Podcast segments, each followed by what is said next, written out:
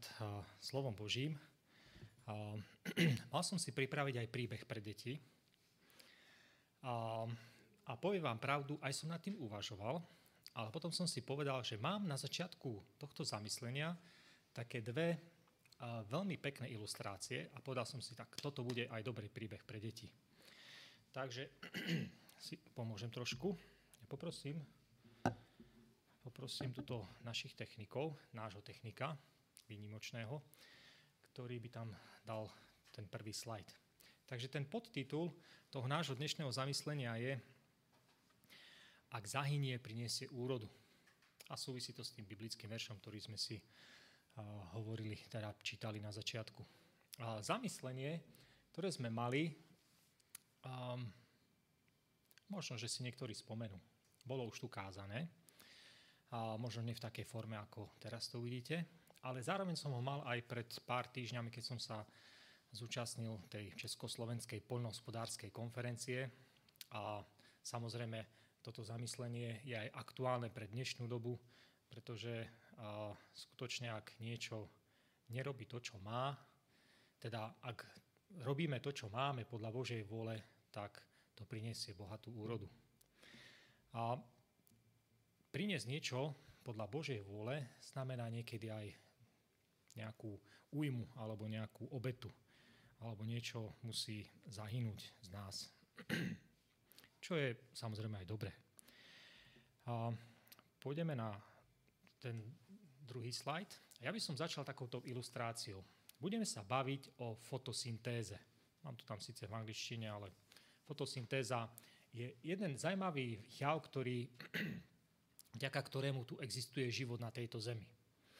Tá fotosyntéza pozostáva, keď si, keď si to tak uvedomíme vo svojej podstate, tak tá samotná fotosyntéza nám z ničoho, alebo pán Boh to tak zariadil, že z ničoho máme všetko.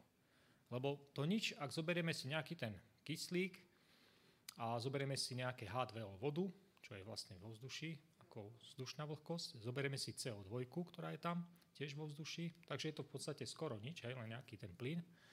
A dáme to, dá sa to celé dokopy nejakým systémom, tou fotosyntézou, tak začne vám z toho vznikať život, ktorý je vlastne podstatou na tejto zemi.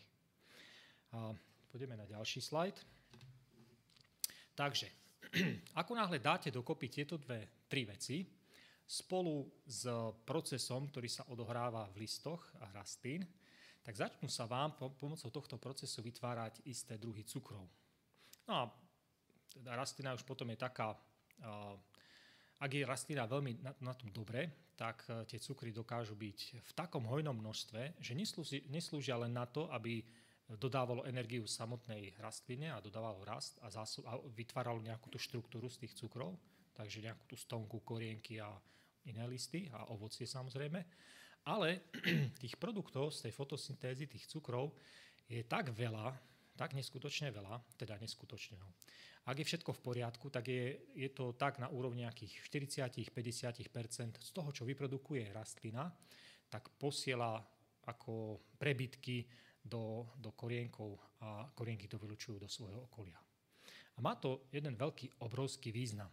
Totižto, vďaka tým nadbytkom, sa vytvára ten zdroj, tá, tie cukry, ktoré sú na báze toho uhlíka, sa vytvára, sa vytvára taký zdroj energie a potravy pre všetko to, čo tam v tých, medzi korienkami a v, pri korienkoch žije. A sú tam rôzni spotrebitelia tých cukrov. Odborne ich rozdeľujú na primárnych, sekundárnych, teda prvotných, druhotných, alebo sú tam ešte tzv. dekompostéry. Ako, a všetci, všetky tie, pr, tie tí spotrebitelia toho uhlíka nejakým spôsobom prispejú, obohatia, vlastne zušlachtia tú samotnú pôdu, aby v nej veci dobre rástli. Sú tam rôzne baktérie, sú tam huby, sú tam rôzne prvoky, článkonožce, nematódy, rôzne červíky, hlisnice, a kopec iných a dážďovky, hej, tie som nespomenul, a kopec iných a, živočíchov, a, ktoré vlastne obohacujú samotnú pôdu a vytvárajú takú úžasnú štruktúru, že tá pôda je zároveň úrodnou. No a otázka znie možno, že pre, pre dnešný svet, čo bolo skôr? Najskôr bol ten proces, a živočíchy, ktoré začali potom vyživovať rastlinu, alebo to bolo opačne. A je to taký nádherný systém, že jeden bez druhého v podstate nevedia fungovať, nevedia existovať. Buď to bolo všetko odrazu naraz a bolo to života schopné, alebo to nefungovalo vôbec. A tie prebytočné cukry vplývajú na organizmy v pôde, uvoľňujú živiny do pôdy, tie organizmy nakoniec, a dokonca podporujú aj tvorbu tzv. agregátov, pôdnych agregátov. To sú také maličké guličky alebo zhluky pôdy, ktoré sa lepia práve tým produktom pôsobenia baktérií. Na tom zelenom obrázku tam môžete vidieť nejaký glomalín. To je to lepidlo, ktoré spája tú pôdu dokopy. A vďaka tomu, že ona je zhlknutá do takej tej štruktúry, tak vďaka tomu tá pôda dokáže viazať na seba vodu, dokáže cirkulovať prúdenie, teda e, ten prenos vody zo spodných častí smerom do horných, alebo opačne, dokáže dokonca aj prevzdušniť samotnú pôdu, je, že tam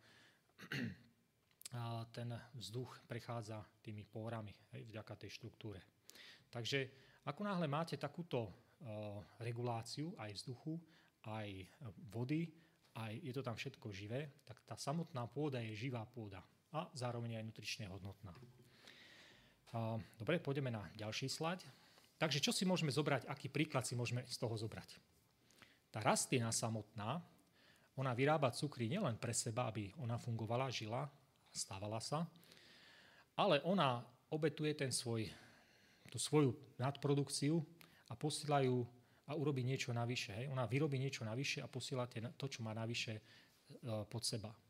Nie je sebecká, nie je lenivá. Ak má skutočne vhodné na to podmienky, tak tými nadbytkami slúži.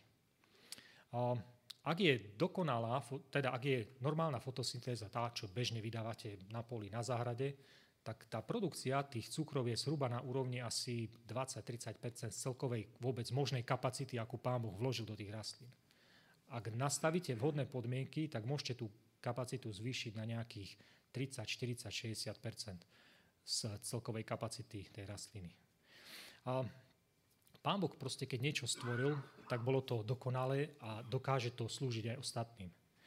Tým, že vytvára ten pôdny biofond, tá, tá rastlina, hej, podporuje to rast toho pôdneho biofondu, tak vytvára toľko množstvo organizmov v pôde, že to množstvo tých organizmov je niekde v tých 30 cm pôdy na úrovni 6 až 10 tón rastlín a živočíchov, ktoré sú, žijú v tej pôde. Ak chcete na porovnanie, tak a chováte dobytok na jednom hektári, tak odporúča sa mať nejakých tých 500-600 kg živej váhy. To je 0,5-0,6 tón hovedzieho dobytka na 1 hektár.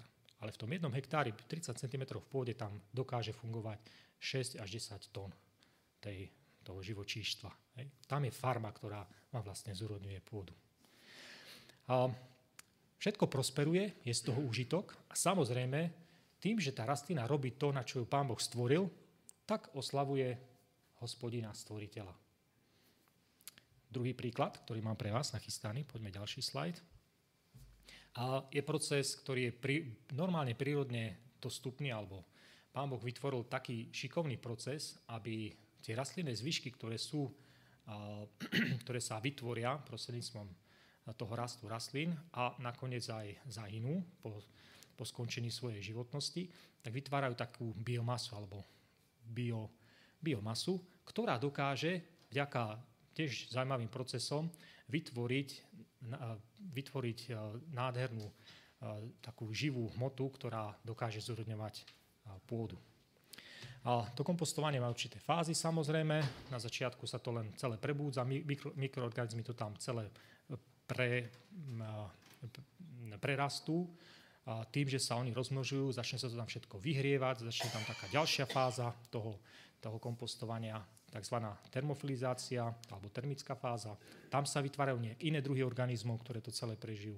A keď to celé skončí, tá hmota, biomasa sa rozloží a e, prichádza fáza zrelosti. A ďalší slajd. A tým sa vytvára kompost, alebo niekedy sa nazýva aj čierne zlato. A práve to čierne zlato, to je všetká možná biologicky rozložiteľná organická hmota ktorá nie je len z tých rastlín, ale aj z tých živočíchov a, a prvokov a rôzneho hmyzu, ktorý žije v tej samotnej pôde.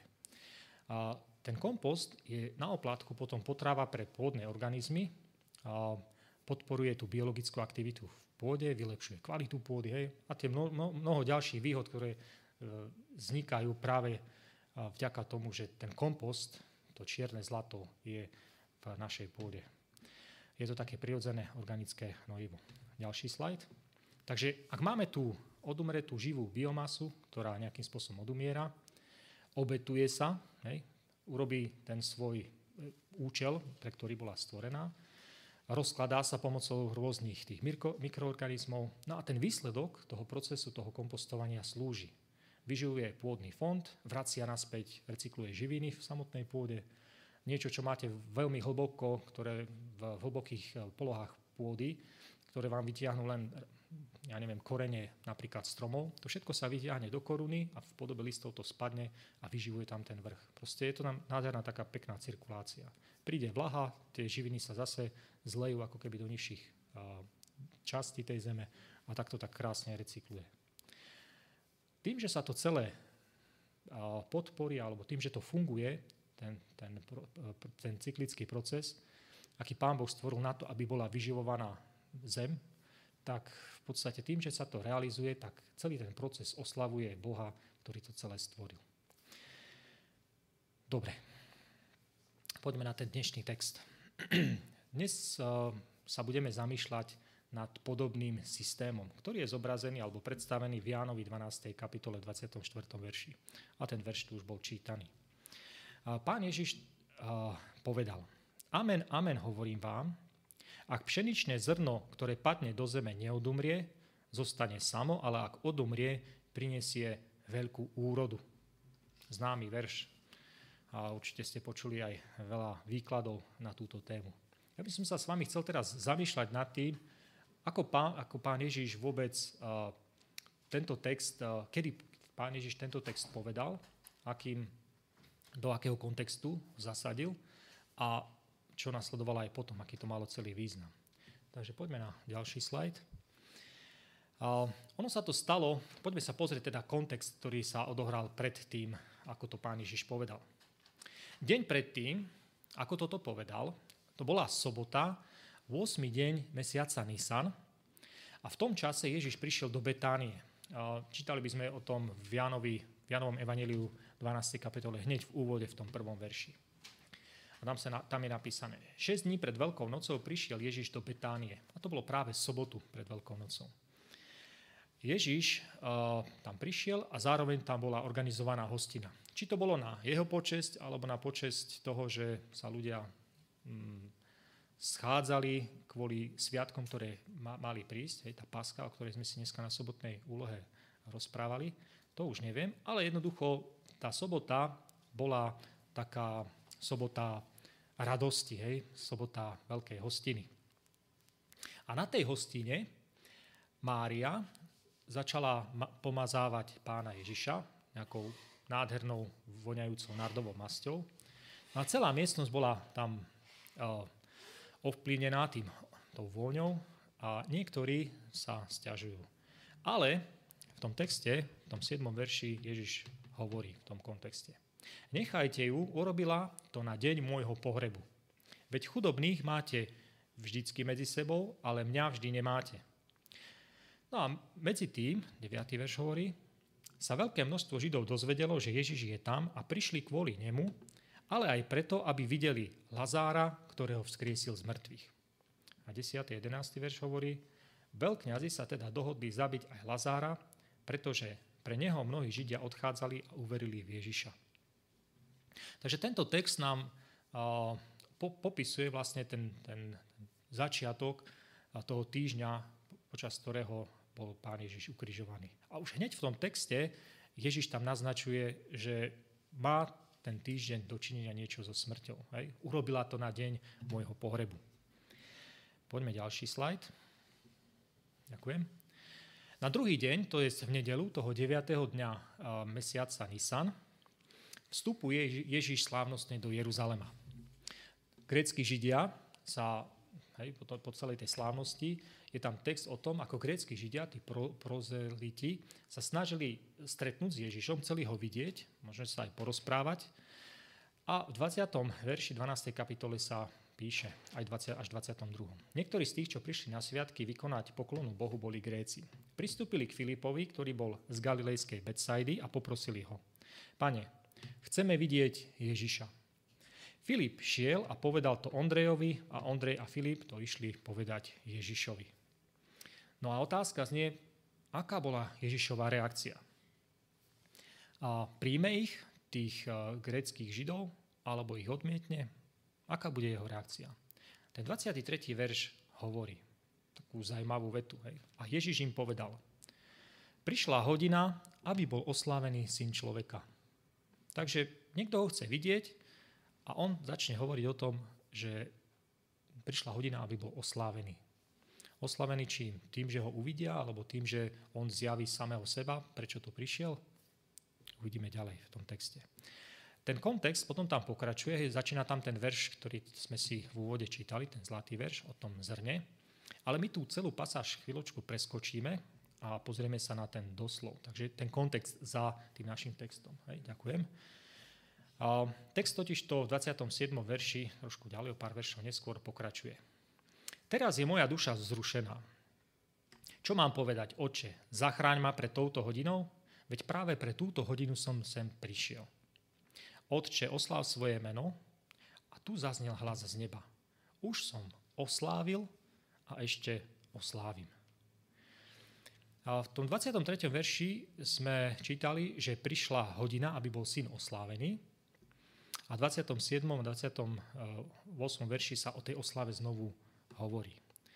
Hej, pán Ježiš v 27. hovorí, zachráň ma pred touto hodinou, ale potom hovorí, ale veď pre túto hodinu som, sem prišiel. O ktorej hodine to pán Ježiš rozpráva? Z kontextu toho samozrejme vieme, že hovorí o tom, o tej hodine svojej smrti. Takže zase sme pri tej téme zomierania. Slovičko smrť a na ten sa ešte pozrieme v tom 33. verši. Takže poďme, poďme si pozrieť to slovičko osláviť. V 28. verši hovorí Otče, osláv moje meno. A tu zazdel hlas z neba, už som oslávil a ešte oslávim. Boh oslávil Krista na viacerých miestach aj počas jeho služby. Boh oslávil Krista pri jeho krste, Boh oslávil Krista v jeho službe, hej, tými vecami, ktoré, ktoré prostredníctvom e, vďaka Božej e, milosti pán Ježiš mohol robiť počas svojej služby. Oslávil ho pri jeho ukrižovaní, hej, aj dokonca sa tam aj spomína, že prehovoril hlas. Dokonca ho oslávil pri jeho vzkriesení a premenení, aj, áno, aj premenenie tam môžeme zahrnúť, keď sa pre, premenil na hore na premenenia. Dokonca ho oslávil aj tým, že poslal svojho ducha svetého na Turíce, keď vylial ducha Božieho. Tiež sme si o tom dneska rozprávali na sobotnej vloji. A ako, to, ako to oslávil? Hej? Alebo ako pán Ježiš oslávil opačne a, svojho otca? Oslávil, to, oslávil ho tak, že urobil presne to, na čo bol povolaný, čo mal urobiť. Hej? Pán Ježiš bol, mal nejakú určitú misiu, mal nejaké poslanie a tým, že naplnil to svoje poslanie, hoci mal aj mm, mal zrušenú, alebo rozrušený bol v istom okamžiku, hej, a povedal, že či má ma zachrániť, pán, Jež, pán oče, máš ma zachrániť pred touto hodinou, veď práve kvôli nej som prišiel. Tak hoci mal aj uh, isté okamžiky, že sa ako keby chcel vyhnúť tej, tomu povolaniu, ale urobil to nakoniec. Hej. Proste pán Ježiš oslávil svojho nebeského Otca tým, že urobil to, čo mal urobiť, čomu bol povolaný. V 28. verši prečítam ešte raz, pardon, 28. verš. Oče, oslav svoje meno a tu znel, zaznel hlas neba. Už som oslavil a ešte oslávim. 29. až 33. verš hovorí. A zástup, ktorý tam stál a počul to, hovoril. Zahrmelo. Iní vraveli, prehovoril k nemu aniel. Ježiš povedal, nie kvôli mne zaznel ten hlas, ale kvôli vám teraz je súd nad týmto svetom, teraz bude knieža tohto sveta vyhodené von. A, a ja, keď budem vyzdvihnutý zo zeme, všetkých pritiahnem k sebe. To povedal, aby naznačil, akou smrťou má zomrieť. Zase tá téma smrti. Čo bolo Ježišovým poslaním? Ukázať, kým Pán Boh je, aký je láskavý a milostivý a milujúci Boh. Ukázať aj to, aký je zároveň spravodlivý a ako mm, vie vyriešiť problém hriechu. A prišiel sem, aby zomrel, aby bol skriesený, aby Pán Ježiš pritiahol všetkých k sebe. Hej. A ďalší slajd, prosím. Takže príklad pána Ježiša. Prišiel sem, aby ukázal, kto je pán Boh, vzal na seba hriechy toho celého sveta, zomrel, obetoval sa, ako to zrniečko, ktoré zomiera obetuje sa, aby prinieslo úrodu, a on sa obetoval, aby priniesol život. A v Židom 12. kapitole 2. verši čítame tento text. Upierajme zrak na Ježiša a pôvodcu a završovateľa našej viery. Miesto radosti, ktorá sa mu ponúkala, pretrpel, pretrpel muky na kríži, pohrdol potupou a teraz sedí po pravici Božieho trónu. Takže pán Ježiš bol oslávený a pritiahol alebo priťahuje všetkých k sebe. A znovu tá istá myšlienka. Tým, že naplnil to svoje poslanie osláviť Boha, eh, tak oslávil Boha samotného, Boha ako vykupiteľa. Tým, že spravil to, čo mal urobiť, ukázal, že Pán Boh je úžasný vykupiteľ. Poďme v texte ďalej. A teda vrátime sa naspäť k tomu nášmu základnému textu. Jan 12. kapitola 23. až 26. verš. V rozhovore o pšeničnom zrnku Ježiš pokračuje. Takže je to tá situácia, keď prišli za ním učeníci a povedali mu, že áno, tí grécky Židia sa chcú s tebou stretnúť. A Ježiš im povedal, Prišla hodina, aby bol oslávený syn človeka. Amen, amen vám hovorím, ak pšeničné zrno, ktoré patne do zeme, neodumrie, zostane samo. Ale ak odumrie, prinesie veľkú úrodu. Kto miluje svoj život, stráti ho a kto svoj život na tomto svete nenávidí, zachová si ho pre väčší život. Ak mi niekto slúži, nech ma nasleduje a kde som ja, tam bude aj môj služobník. A mi, ak mi niekto slúži, toho otec poctí. Čo teda znamená pre učeníkov odumrieť a priniesť úrodu? Určite tu bude niečo podobné, alebo aj to isté.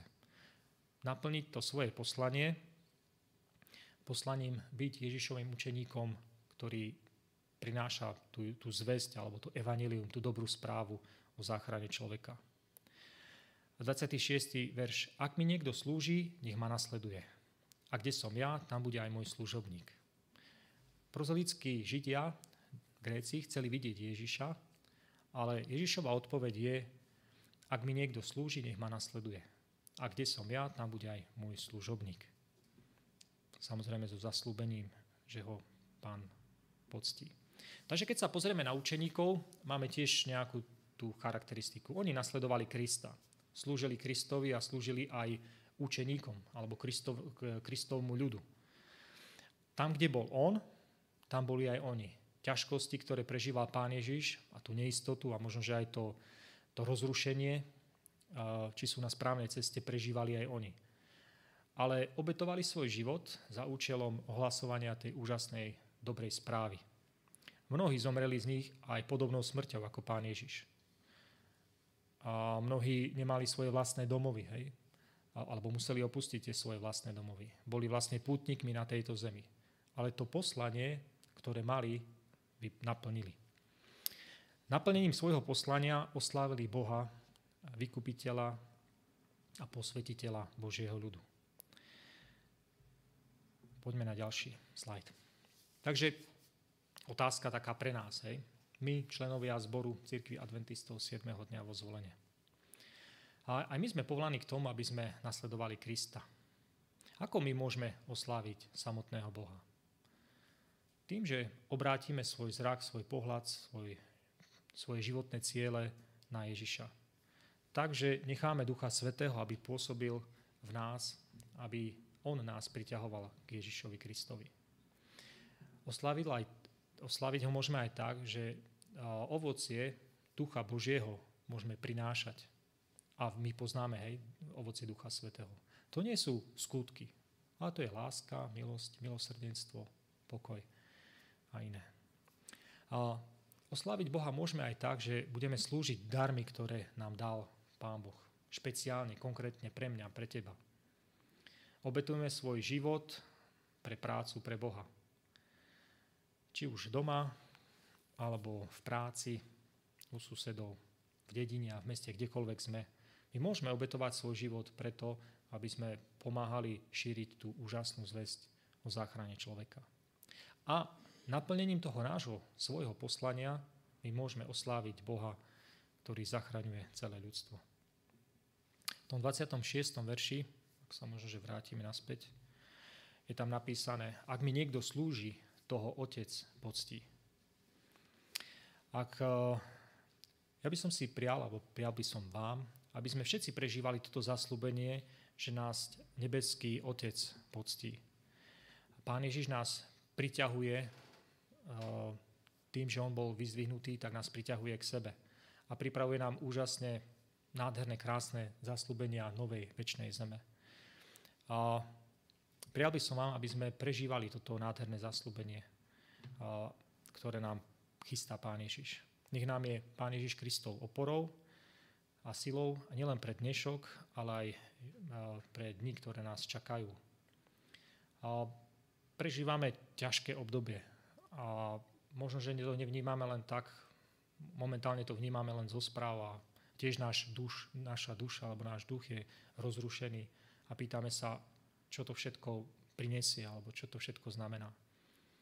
Jedinú istotu, ktorú máme, je istota Krista, ktorý je oporou, u ktorého môžeme nájsť pokoj a radosť. Takže nech nám Kristov oporou a silou pre dnešok a pre náš život, ktorý je nám darovaný zdarma. Amen.